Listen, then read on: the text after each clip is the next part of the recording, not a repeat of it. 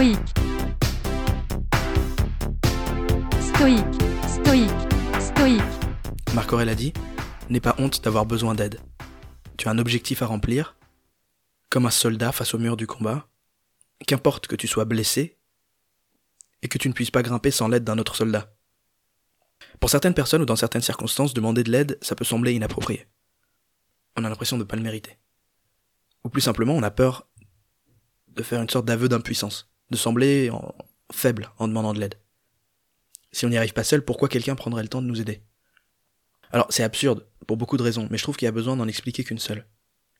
Tout ce qui existe de notre civilisation, et même simplement à l'échelle de votre vie, tout ce que vous avez accompli ou appris, c'est grâce à l'aide que vous avez eue. Aucune culture n'a été développée par un homme seul. Et aucun enseignement vous a été transmis par euh, la grâce divine. Vous savez ce que vous savez grâce à l'aide que vous avez reçue, vos parents, vos profs, vos camarades de classe. Le fait même que vous ayez survécu, vous ne le devez pas à vous-même. Un bébé c'est de la merde, c'est incapable d'exister sans ses parents. La race humaine n'existe que parce que les parents aident leurs enfants, les membres d'une tribu s'entraident, les membres d'une société collaborent. Vous êtes inutile seul. Aider et être aidé, c'est presque votre raison d'être. Alors il peut arriver qu'on développe dans l'enfance une peur de demander de l'aide. On a été moqué lorsqu'on posait des questions, par exemple. C'est extrêmement toxique ça, de dissuader un enfant de poser des questions. Et donc parfois, à l'âge adulte, on conserve ça. Mais bon, vous êtes des adultes maintenant, le stoïque veulent vous enseigner de ne pas fixer votre attention sur le passé. De ne pas utiliser ça comme prétexte pour ne pas faire des choses qui vous effraient peut-être, mais qui sont utiles à votre développement. Avoir peur de demander de l'aide, en fait, c'est considérer que la méthode est plus importante que le résultat. C'est plus important d'y arriver seul que d'y arriver rapidement. C'est absurde. Le temps est précieux. Demandez de l'aide. Donc voilà quelques idées d'exercices que vous pouvez faire. Si vous êtes quelqu'un qui a du mal à demander de l'aide, et c'est tout bête en fait, c'est un exercice qui consiste à, demander de l'aide. S'il y a une chose sur laquelle vous êtes en train de galérer seul ces temps-ci, demandez de l'aide à un proche. Ou même pour aller encore plus loin, pour vraiment mettre de côté la honte de demander de l'aide, demandez aujourd'hui de l'aide à quelqu'un pour quelque chose d'évident, comme demander à quelqu'un de vous ouvrir la porte, demander au caissier de vous aider à remplir votre sac de courses. Quelque chose pour lequel vous n'avez pas du tout besoin d'aide. Demandez de l'aide quand même. Pas besoin d'inventer une excuse. Dites juste, j'ai besoin d'aide. Si vous avez vraiment un coup en face de vous qui vous demande pourquoi, bah vous pouvez lui répondre, c'est pour un exercice stoïque. Il va probablement se dire, euh, ok, j'ai pas envie d'avoir cette conversation, et il va vous aider. Sinon, s'il l'intéresse, expliquez-lui. Mais faites-le, demandez de l'aide, sans prétexte. Dites j'ai besoin d'aide. C'est facile.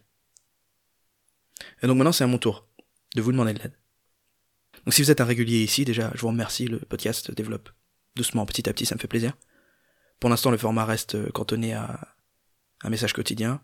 Évidemment, ça va évoluer. La première chose que vous pouvez faire pour m'aider, c'est de me laisser un review sur iTunes. 5 étoiles si vous voulez.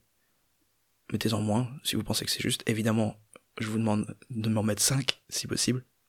Mettez un commentaire, c'est encore mieux. Le deuxième truc que vous pouvez faire, qui m'aiderait encore davantage, c'est de partager ce podcast à quelqu'un à qui ça peut plaire, à quelqu'un à qui ça peut être utile surtout. Si vous avez une personne en tête et qui vous avez envie de partager ça, faites-le.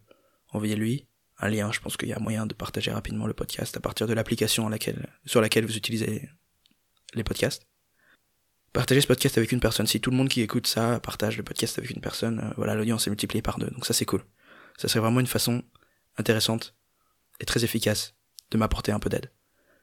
Le troisième truc que vous pouvez faire, c'est de m'envoyer vos avis, vos suggestions, même vos insultes, sur feedback at stoic.fr.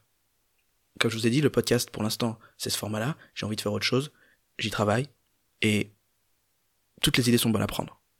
Donc si vous avez des idées sur même les sujets que j'aborde, vous pouvez m'envoyer un feedback sur feedback@stoic.fr.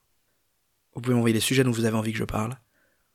Vous pouvez m'envoyer des problèmes de la vie quotidienne auxquels vous êtes confrontés, que vous aimeriez euh, pouvoir analyser à travers le stoïcisme? Si vous avez des questions personnelles auxquelles vous voulez que je réponde, sous l'œil du stoïcisme. Peut-être de, de personnes dont vous aimeriez que je parle, euh, qui pour vous représentent euh, un mode de vie stoïque. Voilà, encore une fois, toutes les idées, vous pouvez me les envoyer par mail à feedback at stoic.fr. Voilà, je vous remercie pour votre aide et je vous dis à demain.